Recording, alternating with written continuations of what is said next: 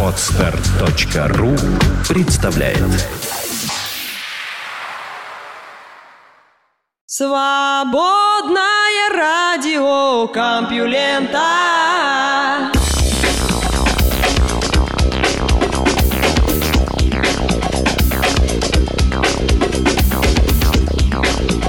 Здравствуйте! В эфире свободное радио Компьюлента. И вы слышите голос Лёши Халецкого. Этот выпуск называется «Девушки сидят», но я сидеть не собираюсь, а в ближайший час буду рассказывать вам новости.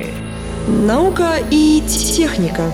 Овуляция и секс. Есть ли связь?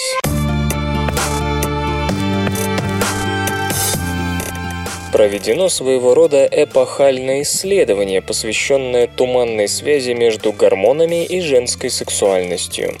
Впервые не только сравнивались женщины, у которых есть партнер с одиночками, но и напрямую измерялась их фертильность. Все участницы, почти 2000 человек, проходили ультразвуковое исследование, которое определяло момент овуляции. Предыдущие студии, посвященные сексуальности и менструальному циклу, оперировали менее точными методами. Например, вычисляли момент овуляции по дням, прошедшим с последних месячных. Поэтому и результаты получались спорными. Это замечает автор нового исследования Сальваторе Карузо из Катанийского университета Италия. У многих млекопитающих в период благоприятный для зачатия начинается течка, сигнализирующая самцам о том, что пора действовать. В моче лошади, к примеру, заметно повышается содержание гормонов, и ее запах привлекает жеребцов. Ну а самки павианов выставляют на показ красные ягодицы. В остальное время секс млекопитающих не интересует. Люди отличаются от животных самым кардинальным образом. Догадаться о том, что у женщины произошла овуляция, нельзя никак, если только она сама невольно не подскажет своим поведением и манерой одеваться. А сексом женщины готовы заниматься хоть каждый день, теоретически. Исследования, посвященные тому, как гормональный фон влияет на человеческую сексуальность, дали неоднозначные результаты. Одни показывали, что женская половая жизнь остается примерно постоянной на протяжении всего менструального цикла. Другие вроде бы выявили корреляцию между уровнем гормонов или овуляцией и интересом к сексу. Но в целом картина продолжает оставаться туманной, ведь установить, что у женщины действительно произошла овуляция, не так-то просто. Тщательное обследование требует времени и денег, поэтому большинство ученых им не пользуются. Господин Каруза и его коллеги решили поднапрячься. С 2004 по 2011 год они привлекли 1957 гетеросексуальных женщин, которые не пользуются гормональными контрацептивами.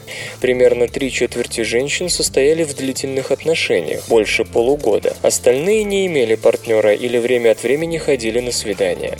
Дамы возрастом от 18 до 40 лет рассказали ученым о своих эротических похождениях и пообещали вести дневник половой жизни и оргазмов в течение месяца.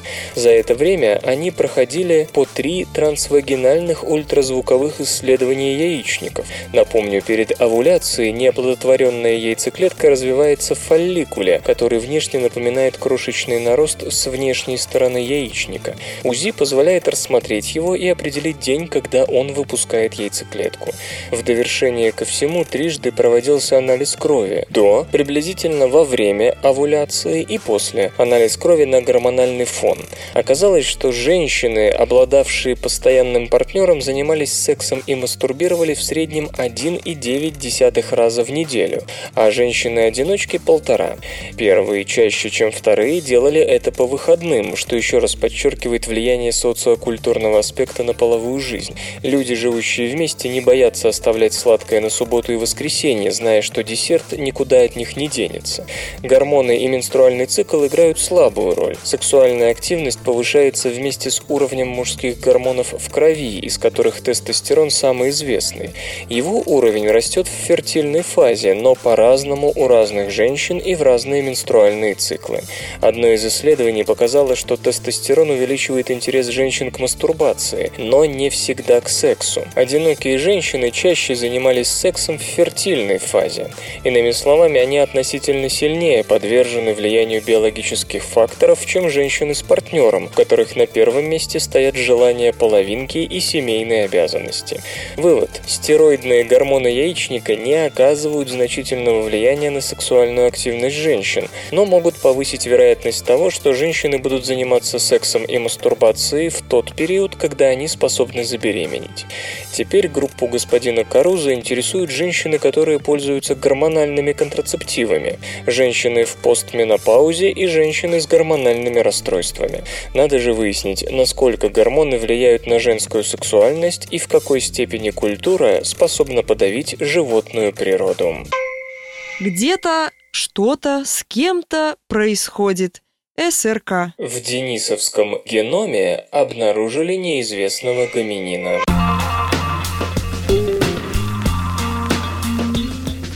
Геноме вымершего вида, денисовца, обнаружены необычные кусочки ДНК, которые, по-видимому, достались ему от какой-то другой группы. Возможно, это свидетельство существования совершенно иного вида гомининов, пока неизвестного науке. Или же это первые генетические данные об одном из многочисленных видов, о которых мы знаем только по окаменелостям. Новый гоминин оставил свои следы в геноме денисовца, вымершего гоминина, о чьем существовании название известно по кости пальца и двум зубам, найденным в сибирской пещере. Никто не знает, как выглядели денисовцы, поскольку никаких других окаменелостей в нашем распоряжении нет. Однако генетикам удалось расшифровать их геном с высокой точностью. Дэвид Райх из Гарвардской медицинской школы США тщательно исследовал денисовский геном и пришел к выводу, что некоторые отрезки не вписываются в общую картину. Геном говорит о том, что денисовцы были двоюродными братьями неандертальцев, индейцев, но об этом давно известно. Их линия отделилась от нашей около 400 тысяч лет назад, прежде чем расколоться на неандертальцев и денисовцев. Это должно означать, что денисовцы и неандертальцы в равной мере отличны от современных людей, но при ближайшем рассмотрении господин Райх обнаружил, что это не так. Денисовцы, по-видимому, дальше от современных людей, чем неандертальцы. Например, рассеянные фрагменты, на которые приходится до 1% денисовского генома, выглядят более древними, чем остальные части. Лучше всего это объясняется тем, что денисовцы скрещивались с каким-то другим видом. Или произошло то, о чем говорит сам господин Райх. Денисовцы сохранили наследственную информацию неизвестной архаичной популяции, не имеющей отношения к неандертальцам. Иоганнес Краузе из Тюбингенского университета Германия считает представленные данные убедительными, их трудно игнорировать. Господин Краузе Роуза один из тех генетиков, которые изучают денисовский геном в поисках следов интербридинга.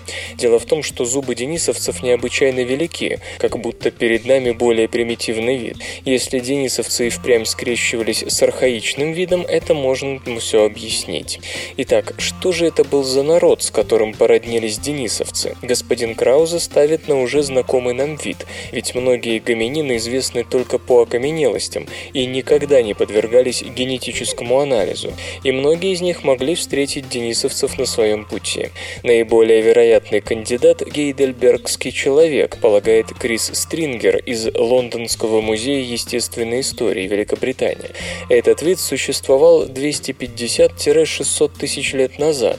Он возник в Африке, но затем расселился по Европе и Западной Азии. Ранние денисовцы, чьи предки шли той же дорогой, могли войти с ними в контакт. Другой вариант – человек прямо прямоходящий. Он был распространен еще шире, чем гейдельбергский человек, добрался даже до Явы. Но его западные популяции, занимавшие ту же территорию, что и денисовцы, могли их не дождаться. Прояснить ситуацию мог бы анализ ДНК гейдельбергского человека, но это легче сказать, чем сделать. Геном денисовцев и неандертальцев сохранился прежде всего потому, что они жили в холодных и сухих местах.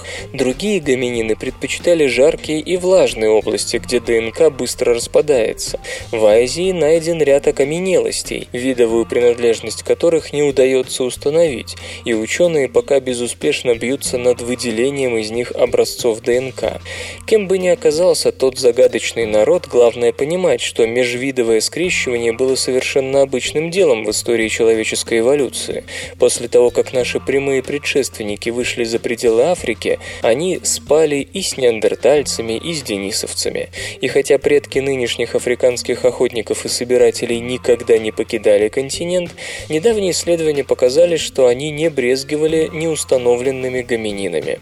По-видимому, этот эпизод имел место приблизительно 35 тысяч лет назад, а заинтересовали их представители вида, отделившегося от нашей линии где-то 700 тысяч лет назад.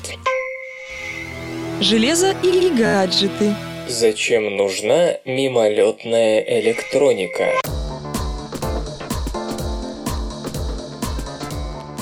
Джон Роджерс из Иллинойского университета в Урбане и Шампейне, США, задумался над вопросом, как нужно согнуть микросхему, чтобы она не сломалась, несколько лет назад.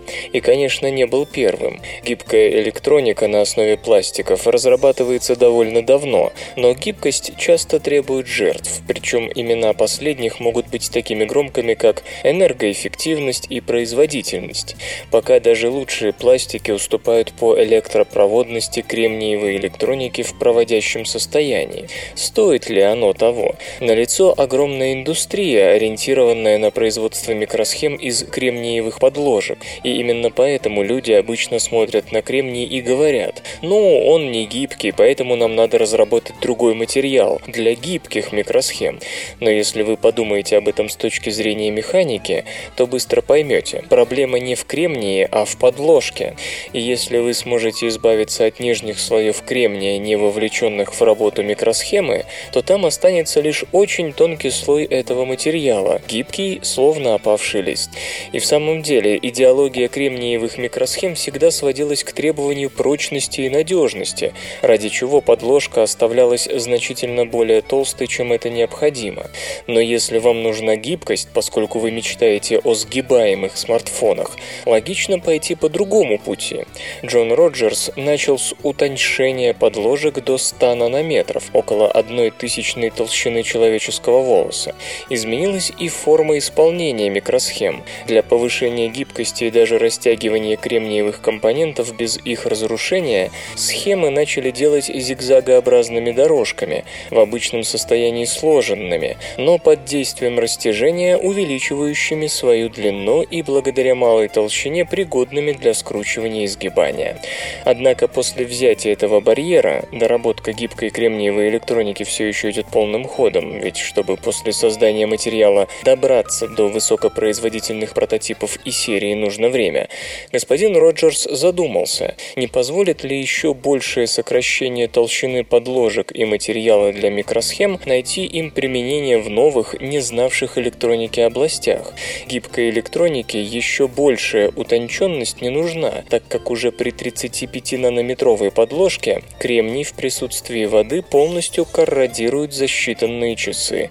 Не то что капли дождя, но даже банальная слюна, попавшая в неуловимую глазом щель на корпусе смартфона, поставит любое устройство на грань жизни и смерти. Для чего же тогда нужна микросхема толщиной в тысячную долю волоска? О, применение есть, и их немало. Создав подложку в 35 нанометров, ученый убедился, бесследное растворение растворение в биологической жидкости для нее и впрямь дело часов, и первое, что пришло ему в голову, были разнообразные медицинские нужды. Мимолетная электроника, как он ее называет, по мнению господина Роджерса и его коллег, может пригодиться для создания медицинских сенсоров на растворимых микросхемах, которые попадут внутрь, скажем, важного кровеносного сосуда и проверят его состояние или даже окажутся в сердце больного человека и дадут врачам информацию об идущих там процессах. Так, после операции часто не просто узнать, как именно протекают восстановительные процессы. Конечно, такие датчики можно имплантировать и сейчас, благо механизмы их питания не только от батареек, но и индукционным методом развиваются очень быстро. Но вот их эвакуация после восстановительного периода, прямо скажем, потребует хирургического вмешательства, анестезии и иных действий, не вполне безопасных и тем более комфортных для больного. Растворяющиеся под действием воды и ее паров микросхемы, само собой, нужны не только медицине, но и, ну скажем так, прямо противоположным отраслям. Джон Роджерс, верный правительственной бумаге о неразглашении, на вопрос журналистов о военных аспектах деятельности его коллектива отвечает коротко «Вы и сами можете все представить». И действительно, тоже Управление перспективных исследований Министерства обороны США, что принудило ученого помалкивать, в 2013 году выступило с программой Vanishing Programmable Resources следующего содержания. Телефоны, датчики, мини-рации и прочая военная электроника тактического назначения часто остаются на поле боя после его окончания, попадая в руки врага, который, как показывает пример Ирана, может скопировать не то что носимую электронику, но даже огромный беспилотник за жалкий год и начать продажи подобных продуктов в Венесуэлу и прочие особенно дружественные к США страны. Что если бы все эти предметы попросту исчезали, когда в них отпадет нужда? Именно это и предлагает технология изготовления микросхем по Роджерсу на базе подложек толщиной в 35 нанометров. Причем за подобными усилиями стоят не только военные. Для спецслужб саморастворяющаяся в крови, лимфе или слюне электроника может быть еще важнее, чем для моторизированной пехоты. Вспомним хотя бы те же шпионские камни, что если при вскрытии вместо заряда самоликвидации, часто неприемлемого из соображений скрытности, подобная штуковина просто раскупоривала бы пакетик с водой, расположенный рядом с картой памяти. Много ли осталось бы для видеопоказа по какому-нибудь, не к ночи будет помянут, Russia Today? Но вернемся к нашим смартфонам. Микросхемы толщиной в десятки нанометров, хотя и слегка толще 35 нанометров, могут полюбиться не только врачам-разведчикам и военным. Новые модели мобильных телефонов сходят с конвейера с такой скоростью, что среднее устройство оказывается на свалке еще до окончания своего ресурса. А дальше начинается самое интересное. Пластик деградирует долго и упорно, а его электроника в этом отношении совсем никудышна. Микросхемы, ликвидируемые по рецепту «просто добавь воды», могли бы сделать реальностью биодеградируемые гаджеты, и планета поклонилась бы нам в пояс. Элвис Пресли замечательно пел. Леонид Ильич Брежнев замечательно целовался. Объявляю Олимпийские игры 1980 года открытыми. А Капьюлента замечательно рассказывает новости. Как распечатать электрические цепи при помощи струйного принтера?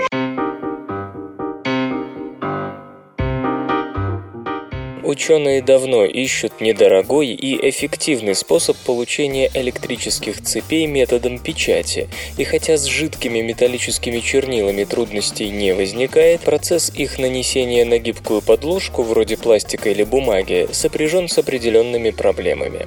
В одних случаях это могут быть сложности с контролем проводимости, в других – необходимость нагрева до высоких температур, попросту разрушающих подложку. Выход из ситуации кажется наш нашли исследователи из Технического института физики и химии в Пекине. Предложенная технология позволяет формировать электрические цепи при помощи струйного принтера и специальных металлических чернил. Причем в качестве основы могут использоваться самые разнообразные материалы – бумага, пластик, стекло, резина, ткань и прочее. Секрет разработки кроется в особом составе чернил. Это сплав галлия и индия, сохраняющий при комнатной температуре жидкое состояние. При нанесении нанесении состава при помощи струйного принтера на подложке образуется нужный рисунок в виде мельчайших капель. На воздухе поверхность каждой капли быстро окисляется, что препятствует протеканию дальнейшей окислительной реакции. Жидкий металл в чистом виде плохо удерживается на подложке, но за счет окислительного процесса капли надежно закрепляются на любом материале. Сам процесс печати довольно прост. Сформировать требуемую электрическую цепь можно через маску или перемещением печатающей головки. Немаловажным преимуществом решения называются простота и относительная дешевизна практической реализации. Кстати, в начале ноября инновационную технологию формирования электрических схем методом печати предложили исследователи из Технологического института Джорджии. Процесс также предполагает применение особых чернил на основе наночастиц серебра, которыми может быть заправлен самый обыкновенный картридж от струйного принтера принтера. Сообщается, что потратив приблизительно 300 долларов, любой желающий может получить систему для быстрой печати электрических цепей. В качестве основы для таких схем может использоваться фотобумага или прорезиненная бумага. Процесс занимает приблизительно одну минуту. Вслух и с выражением читаю стихотворение. Николай Олейников о нулях.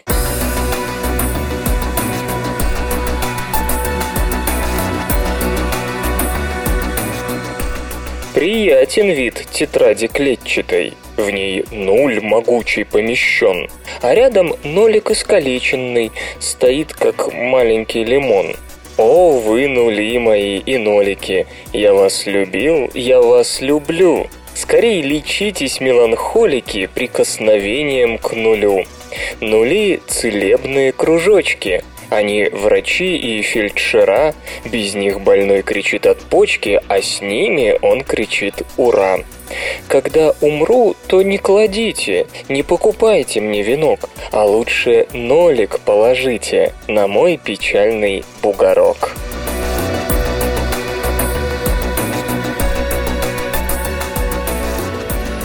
Наука и техника. Анализ крови помог оценить продолжительность жизни.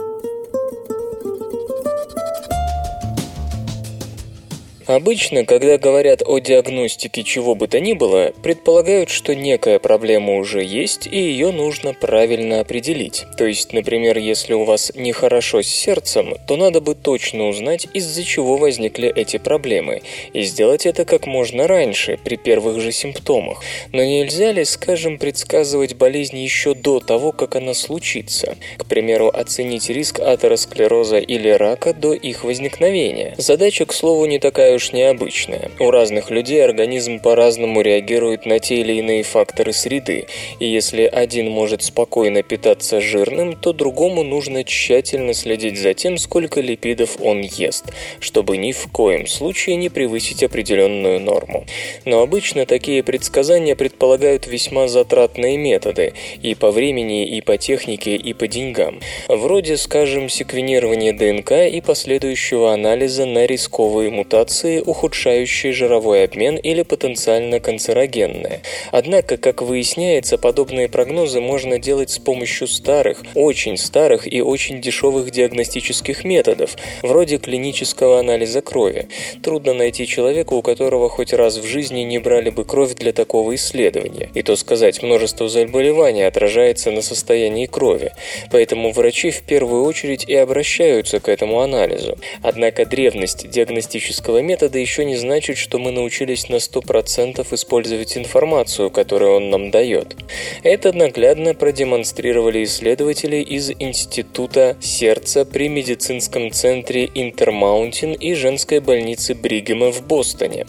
Бенджамин Хорн и его коллеги обратились к анализу крови в ходе масштабных клинических испытаний препарата розувастатин, который используется как холестерин снижающее средство. В исследовании участвовали 17 тысяч человек из 26 стран. Никто из них не страдал сердечно-сосудистыми болезнями.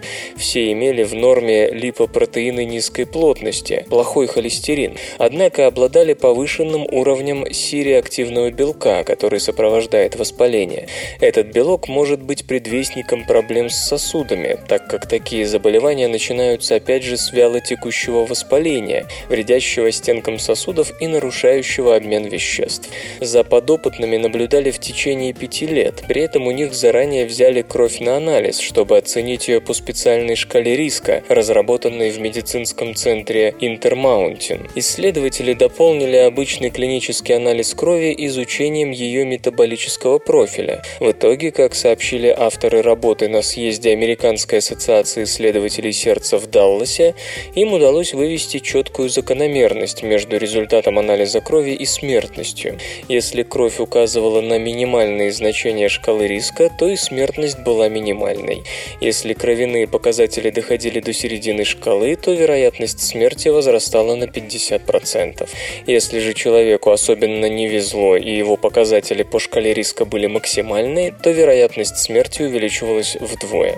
Стоит еще раз подчеркнуть, что те испытуемые не имели выраженных проблем с сердцем и сосудами, однако были к ним предрасположены. И заслуга работы в том, что ей удалось правильно оценить эту предрасположенность, понять, на какие факторы нужно обратить внимание и как их ранжировать. С помощью этой технологии можно оценивать продолжительность жизни не по истории инфарктов, а заранее, до того, как неприятности с сосудами проступят в явном виде.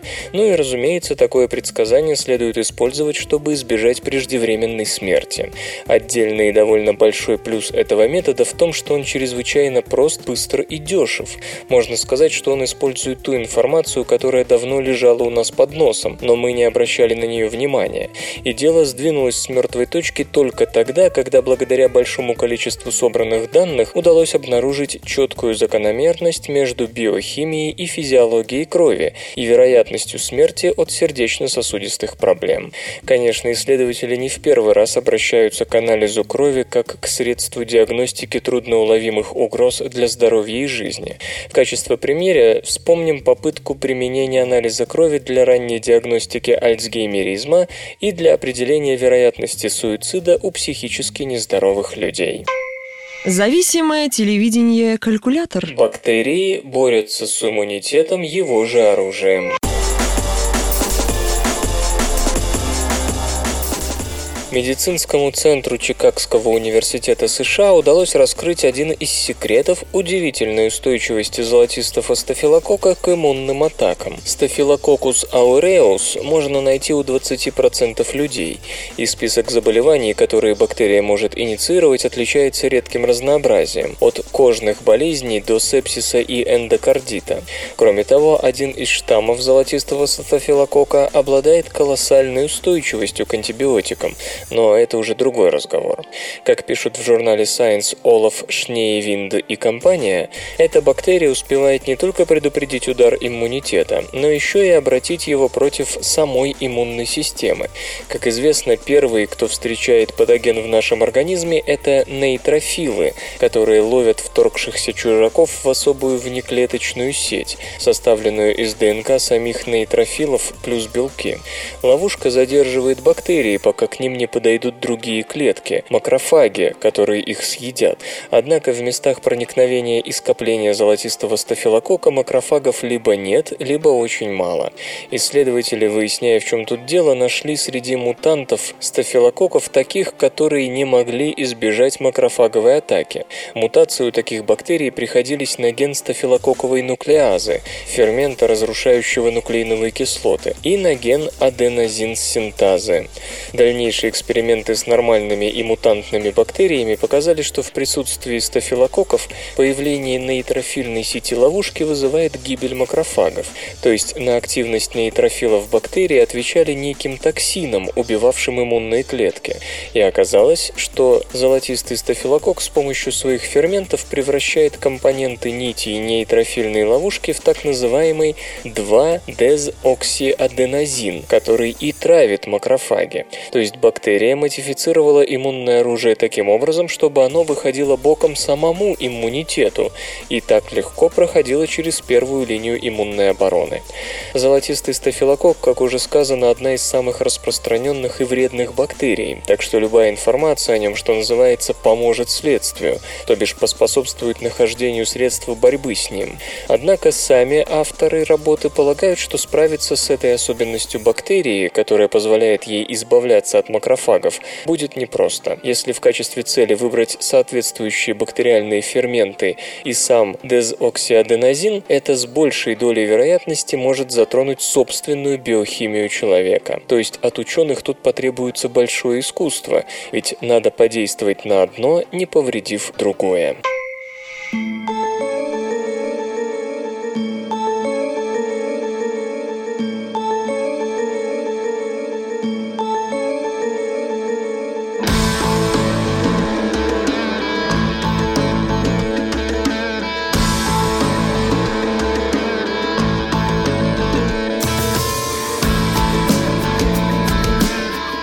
Эфире группа «Удаленные файлы» с песней «Отрицательный герой». Вчера прошел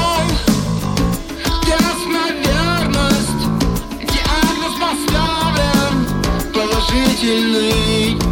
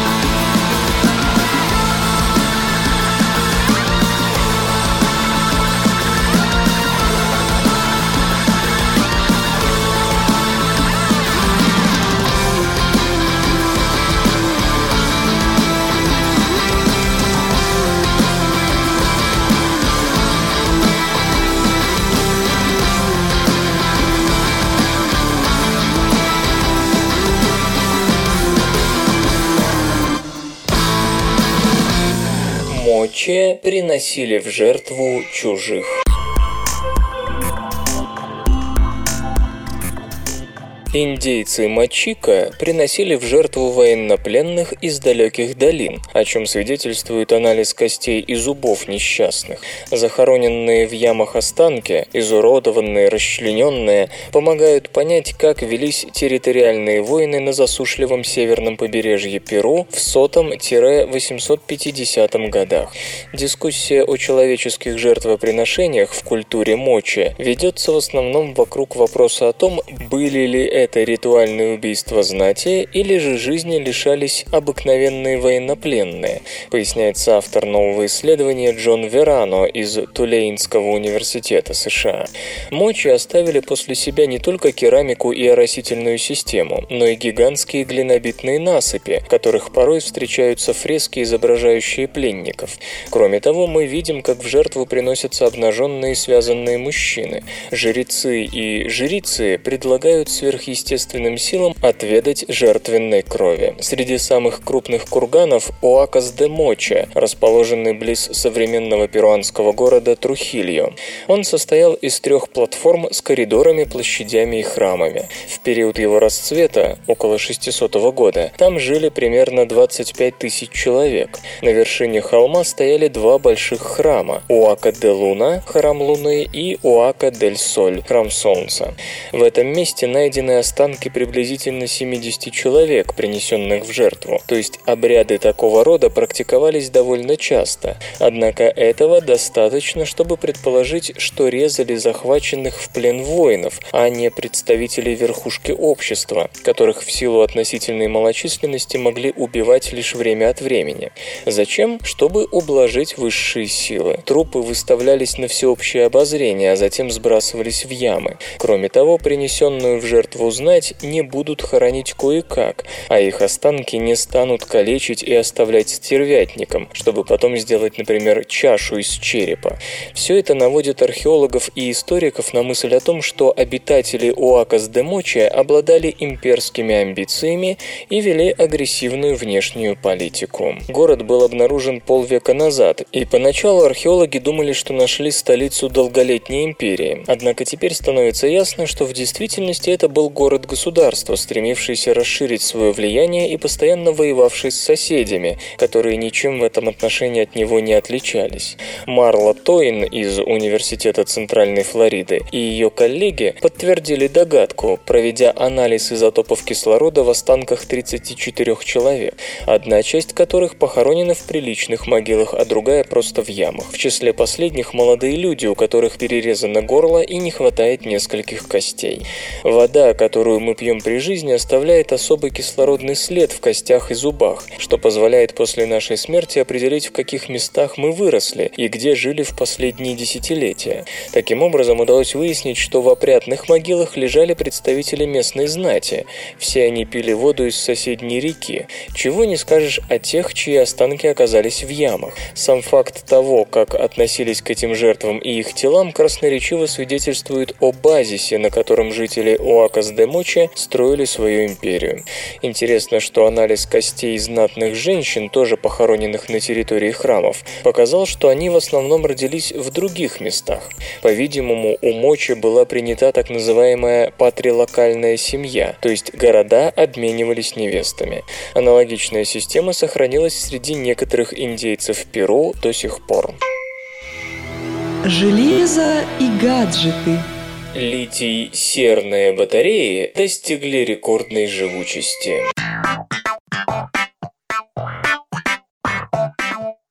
В Лоуренсовской национальной лаборатории в Беркли продемонстрирован образец литий-серной батареи с емкостью вдвое превышающей показатель обычного литий-ионного аккумулятора и при этом способной пережить 1500 циклов зарядки-разрядки с умеренной потерей своих качеств. Говоря проще, это самая живучая батарея изо всех когда-либо созданных. Сегодня литий-ионные батареи с их 200 ватт-час на килограмм достигли некоего равновесия. Этого уже достаточно, чтобы дорогие электромобили а-ля Tesla Model S прогуливались по 400-500 километров, но еще мало, чтобы их аналоги дешевле 100 тысяч долларов радовали нас чем-то подобным. То есть пока теснить обычных производителей у электроников получается только в премиальном сегменте. Скажем, в Калифорнии они побили по продажам уже с десяток дорогих автобрендов. Но есть ясное понимание. Пока емкость не дойдет хотя бы до 350-400 ватт-час на килограмм, ничего не изменится. Электроавто так и останутся япи уделом.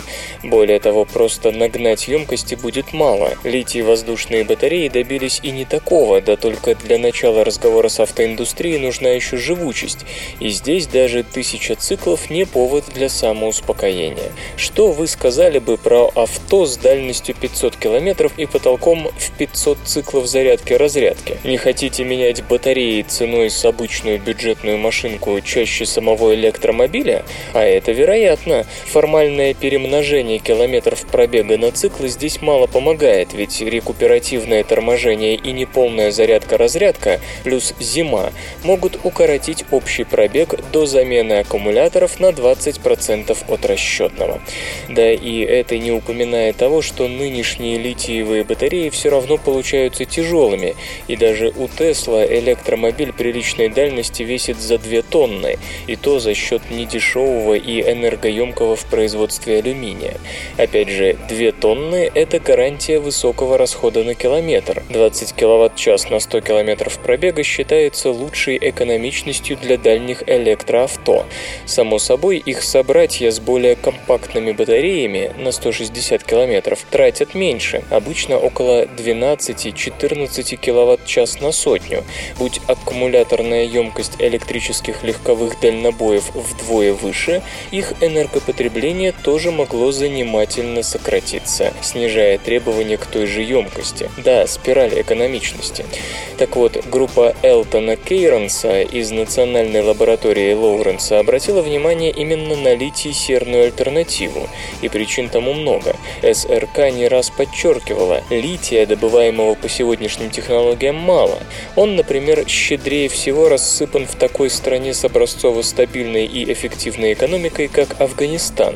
Массовая электромиграция способна короновать литий как новую нефть со всеми вытекающими военными последствиями. А ведь мировая экономика еще от углеродных войн толком не отдохнула. Сера, частично заменяющая легкий металл, резко снизит остроту проблемы в будущем. Вот только расширение и сжатие материалов батареи при работе ведет к тому, что серные частицы со временем изолируются от электродов, прекращая отдавать им запасенную энергию. Именно поэтому господин Кейренс и компания применили бутадиен-стирольные каучуки, точнее связующие на их основе, для придания эластичности материалу катода литий-серной батареи. Кроме того, в ход пошел и новый состав поверхностно-активного вещества, а также внедрен новый электролит на основе ионной жидкости, в которой не растворяются полисульфиды, как это бывало в литий-серных батареях, со временем терявших свой функционал. Важно и то, что ионная жидкость не горит и почти не испаряется, а именно электролит часто становится головной болью по имени «безопасность» у самых-самых аккумуляторов что в итоге создана батарея с начальной емкостью, превышающей 500 Вт-час на килограмм, то есть такая, которая обеспечит дальность лучшей модификации Tesla Model S при массе всего в 160 кг. Определенно, такое электроавто наконец-то серьезно сбросит вес, сохранив от 400 до 500 км разового пробега, а также снизит энергозатраты за счет меньшего веса. Со временем емкость экспериментальной литий-серной батареи, разумеется, разумеется, снижалась, но и через 1500 циклов превышала 300 Вт на килограмм. Даже с таким показателем 200-килограммовой батареи с легкой хватит для 500-километрового электроудара по бездорожью. Да и, строго говоря, доездиться до 1500 заправки сможет не каждый автовладелец. У обычного человека на это уйдут десятки лет. Как со стоимостью, сера не только безопаснее, но и дешевле лития, а также широко повсеместно распространена. Оттого разработчики в поте лица ищут промышленных партнеров, заинтересованных в доводке и коммерциализации их детища. Хотя трудов в этой части истории предстоит еще ого-го, желающие непременно найдутся. Исторический анекдот. Королева Англии Генриетта очень любила портрет Кальвина кисти Ван Дейка. И это при том, что самого религиозного реформатора она ненавидела. «Гляжу на портрет», — говорила она, — «и сразу понимаю, как удалось этому Кальвину совершить столько гнусных дел по всей Европе. Он же просто не видел, что творится вокруг. Посмотрите, здесь ясно видно. У него был дефект зрения. Он мог смотреть смотреть только в небо. Наука и техника. Марс помогает некоторым астероидам избавиться от лишней красноты.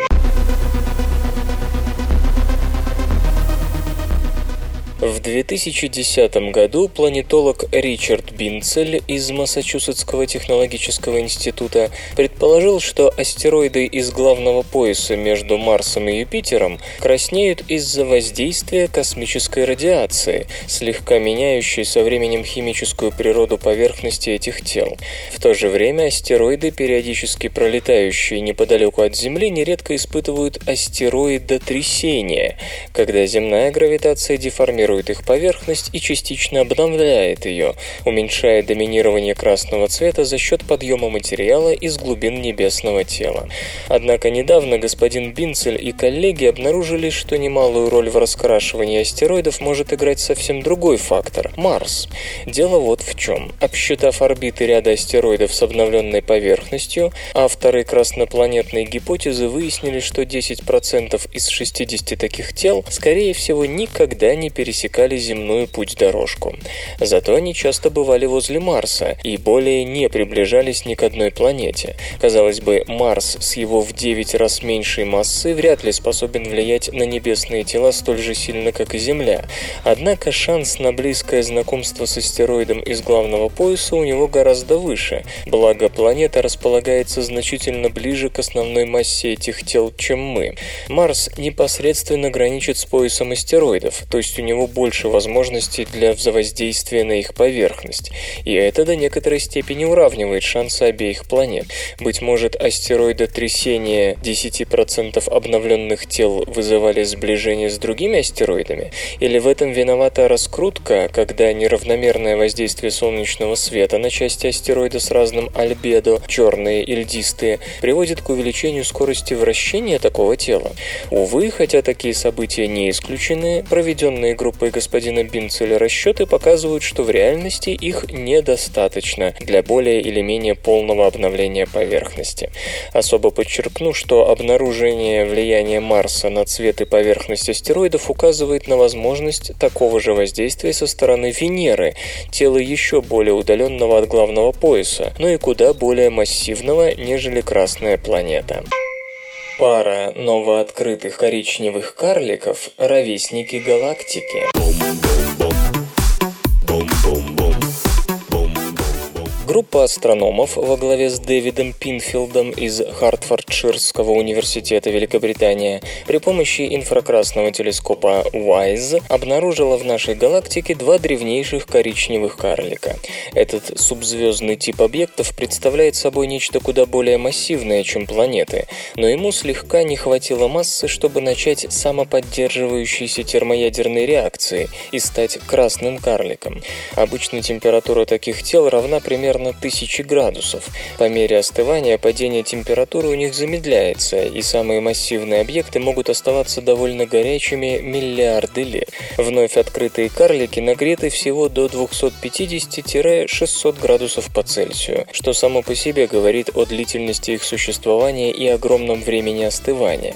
Обе новинки, и WISE 0013 плюс 0634 в рыбах и WISE 0833 плюс 0052 в Гидре показали, что в их атмосферах доминирует водород, а тяжелых элементов, свойственных атмосферам более поздних звезд, там почти нет.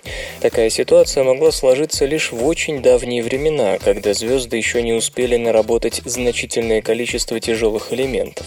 Астрономы полагают, что возраст обоих карликов может достигать 10 миллиардов лет. Это делает их почти ровесниками нашей галактики, в ту пору очень молодой и менее массивной. Точное расстояние Расстояние до них определить пока не удается, но исследователи ограничивают его 18-55 парсеками. Это 59-179 световых лет. В целом речь идет о весьма близком соседстве. По галактическим меркам оба карлика находятся едва ли не рядом с нами. Господин Пинфилд замечает, в отличие от молодых коричневых карликов, старые движутся очень быстро, на скоростях от 100 до 200 км в секунду. Хотя это и не значит, что они могут покинуть Млечный Путь. Четвертая космическая скорость явно выше. Такая подвижность весьма необычна, а причины ее пока не ясны. Эта пара может быть лишь вершиной айсберга, так полагает Дэвид Пинфилд. Дело в том, что звезды поблизости от Солнца грубо можно разделить на три категории. Те, что находятся в тонком диске, включающем 97% известных местных звезд, и обитателей толстого диска и Гало, которые вместе содержат лишь 3% звезд. Оба новых карлика принадлежат к Гало, или по крайней мере к толстому диску, чье население гораздо древнее, чем в тонком диске.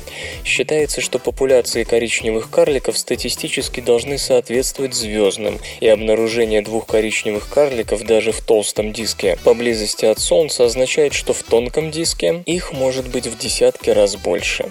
Если же оба относятся к Галло, еще менее населенному звездными и субзвездными объектами, то общее количество коричневых карликов в галактике и вовсе может быть огромным.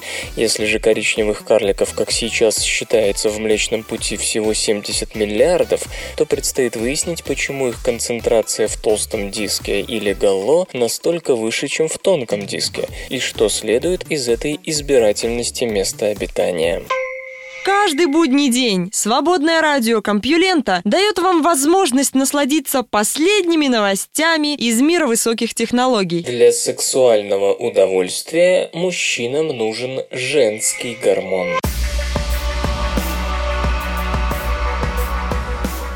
Хотя пролактин есть в мужском организме, этот гормон традиционно считается женским, отвечающим за развитие молочных желез и выработку молока. При беременности и кормлении грудью его уровень поднимается в 10-20 раз. Однако, как оказалось, пролактин чрезвычайно важен и для мужчин. Без него у них расстраивается сексуальная функция, как физиологически, так и психологически. Джованни Корона из Флорентийского университета вместе с коллегами из нескольких европейских научных центров проверил, как меняется сексуальное самоощущение мужчин в зависимости от уровня пролактина в организме. В исследовании участвовали 3000 мужчин в возрасте от 40 до 79 лет, у которых кроме уровня пролактина измеряли количество тестостерона, холестерина, сахара в крови и индекс массы тела.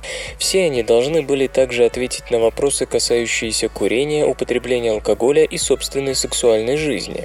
Для пролактина, как и для любого гормона, можно установить границы, внутри которых его уровень будет колебаться. Но такие колебания вполне допустимы. Оказалось, однако, что если у мужчин уровень пролактина съезжал к нижней допустимой границе, то их сексуальная функция заметно ухудшалась, вплоть до того, что слабело удовольствие от оргазма. Кроме того, у них проявлялись симптомы депрессии, куда уж тут без нее. Наконец, низкий пролактин, как пишут авторы работы в Journal of Sexual Medicine, способствовал высокому индексу массы тела, то есть, грубо говоря, полноте, а также избытку сахара в крови, малоактивному образу жизни и вообще не очень хорошему самочувствию. Любопытно, что в более ранних работах утверждалось обратное, мол, для мужского сексуального самочувствия вреден именно высокий пролактин, который снижает либидо и вызывает импотенцию. Однако в исследованиях с опытами на животных говорилось, что пролактин как раз стимулирует сексуальное поведение самцов. Кроме того, у мужчин с высоким уровнем гормона эротические картинки вызывают более сильную реакцию мозга. Впрочем, пока что исследователи не могут сказать, как именно этот гормон связан с сексуальным поведением и самоощущением у мужчин и с их метаболизмом, и есть ли тут вообще причинно-следственная корреляция. И пока эти вопросы не будут прояснены, лучше не использовать пролактиновые препараты в качестве сексуального стимулятора. Железо и гаджеты, ты, ты. Сухопутные реактивные сани попробуют разогнаться до 480 км в час.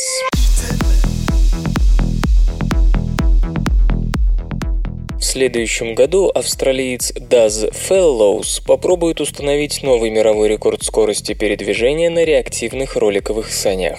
Сейчас официальное достижение принадлежит британцу Джейсону Брэдбери, который 9 августа 2011 года сумел разогнаться до 186,41 км в час. Господин Феллоус рассчитывает улучшить этот результат по меньшей мере вдвое, развив около 482 км в час. Для исторического заезда проектируется доска из углеродного волокна, обладающая высокой прочностью и небольшим весом. Она будет установлена на 6 пар высоконадежных колес небольшого диаметра, отдаленно напоминающих те, которыми оснащаются скейтборды.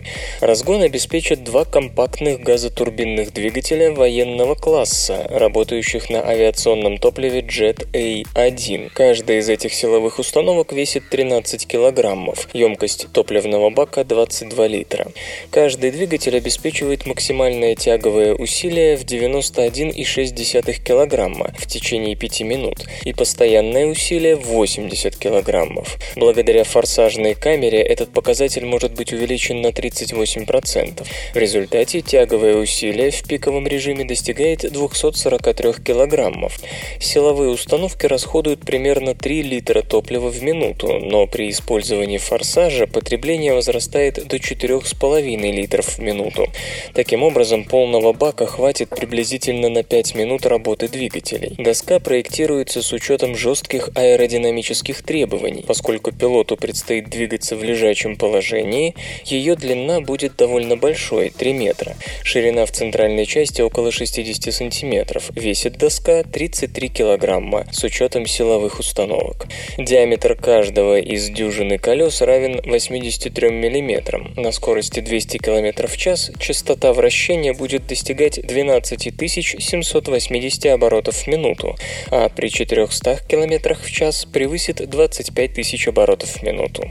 Для управления акселератором разработчики намерены использовать либо специальное колесо под большой палец руки, либо особый захват вроде спускового крючка. Окончательный выбор будет сделан ближе к дате заезда. Отдельный переключатель понадобится для активации форсажных камер. Рекордная попытка должна состояться между апрелем и августом 2014 года, когда температура окружающего воздуха будет оптимальной для работы газотурбинных двигателей. Место проведения заезда пока не названо. Игры. Xbox One волшебно, когда работает.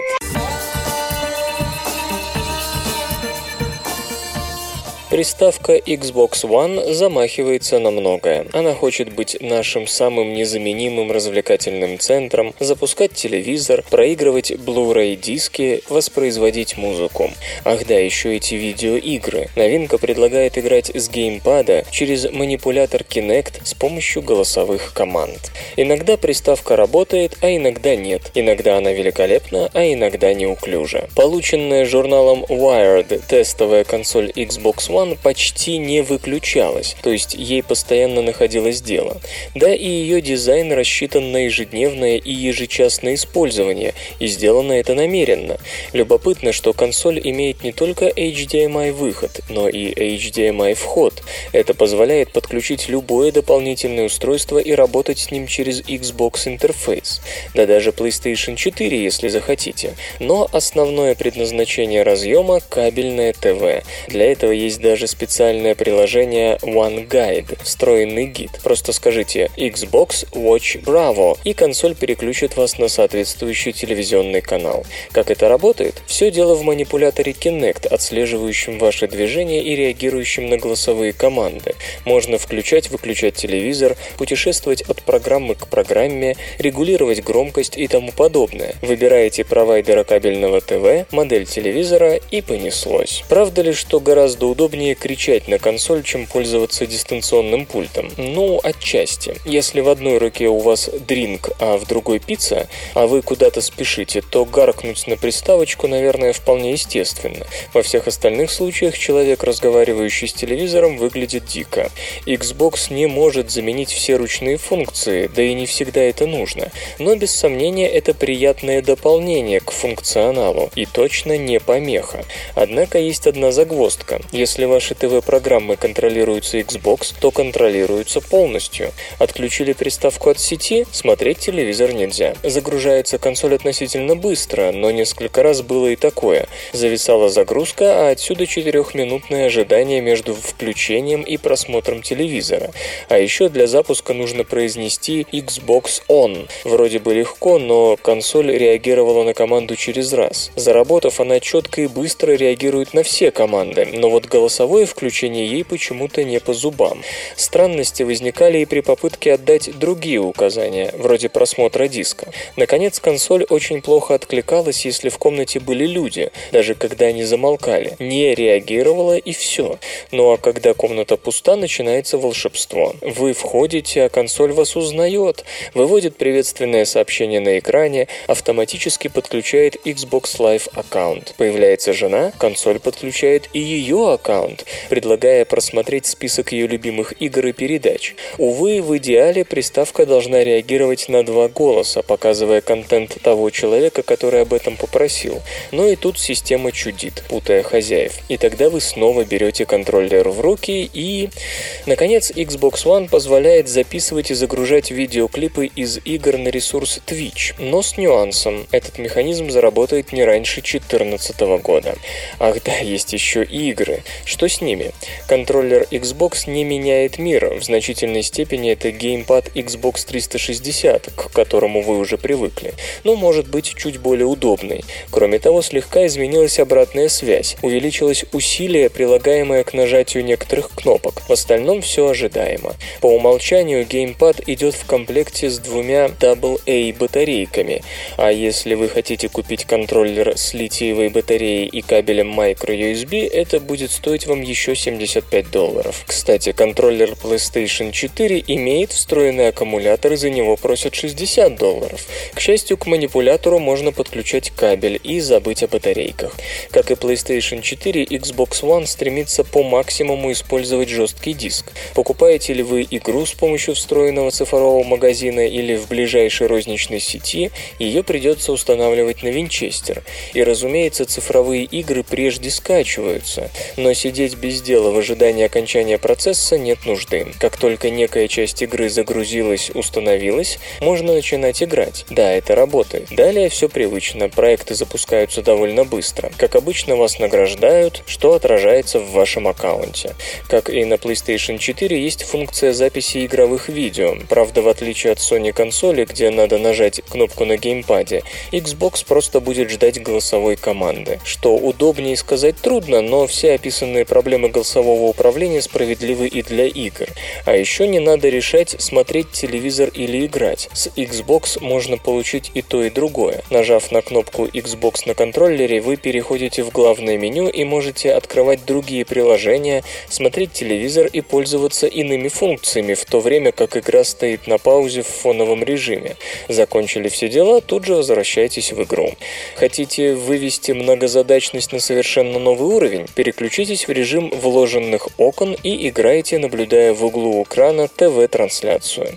И все это, как говорят, вполне работает, но странный и неочевидный интерфейс опять поднимает голову. Выйти из этого режима умельцам из Wired так и не удалось. Дело в следующем. Нужно было сказать Xbox Switch или два раза нажать кнопку Xbox на контроллере. В общем, Xbox делает много вещей и весьма любопытных, но к ним придется долго приноравливаться, изучать функционал методом проб и ошибок. Компьютер. Лента. Подкаст.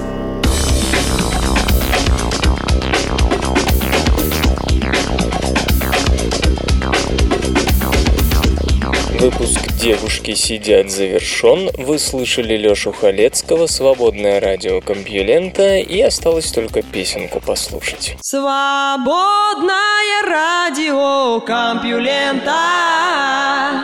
Скачать другие выпуски подкаста вы можете на podster.ru